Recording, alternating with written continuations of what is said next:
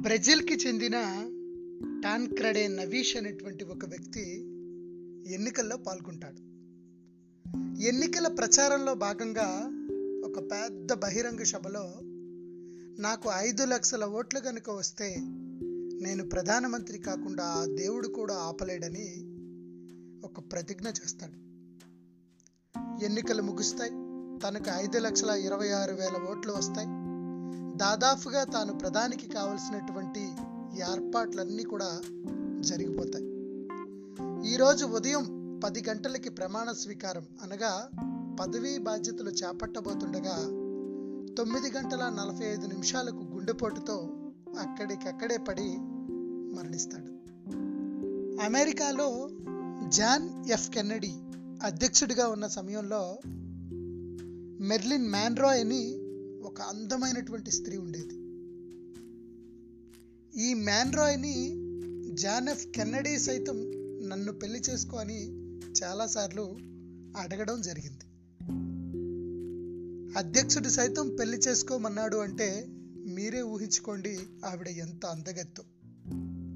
అలా కొద్ది రోజులకి పిలి గ్రహం అనే ఒక దైవ భక్తుడు ఆమెకు ఫోన్ చేసి మేడం గారు మిమ్మల్ని నేను కలవాలి. మీతో దేవుడు చెప్పినటువంటి రెండు మాటలు చెప్పాలి అని అంటే ఆవిడ అహంకారంతో దేవుడికి ఇచ్చేంత టైం నాకు లేదు. ఐఎమ్ సో బిజీ అని తన ఫోన్ పెట్టేస్తుంది. అక్కడికి కరెక్ట్గా ఎనిమిదవ రోజున తను నిద్రలోనే చనిపోతుంది. పై రెండు సందర్భాల్లో వ్యక్తులు కూడా గొప్పవాళ్ళే. అయినప్పటికీ అహంకారంతో కళ్ళు మూసుకుపోయి ప్రవర్తించినటువంటి ప్రవర్తన వలన ఆ సుప్రీం ఫాదర్ రాసినటువంటి ఆ విధి వ్రాత అది. అహంకారంతో విర్రవీగిన ప్రతి మనిషికి పతనం తప్పదు అని శ్రీ దయానంద సరస్వతి గారు అంటారు. మనం ఏం సాధించామని మనకి అహంకారం? మనం ఏం తీసుకొచ్చామని మనకి అహంకారం?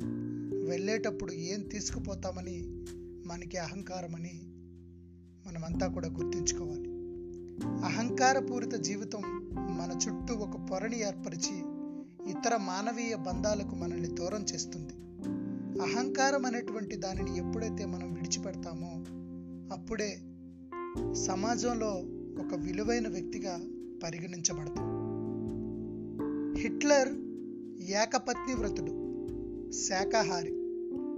బుద్ధిలో చాలా గొప్పవాడు. అయినప్పటికీ ఆ అహంకారం ఆ నియంతృత్వం వల్ల చివరికి చీకటి గదిలో కుల్లి కుల్లి చచ్చిపోయాడనేటువంటి చరిత్ర మనమంతా చదువుకున్నది.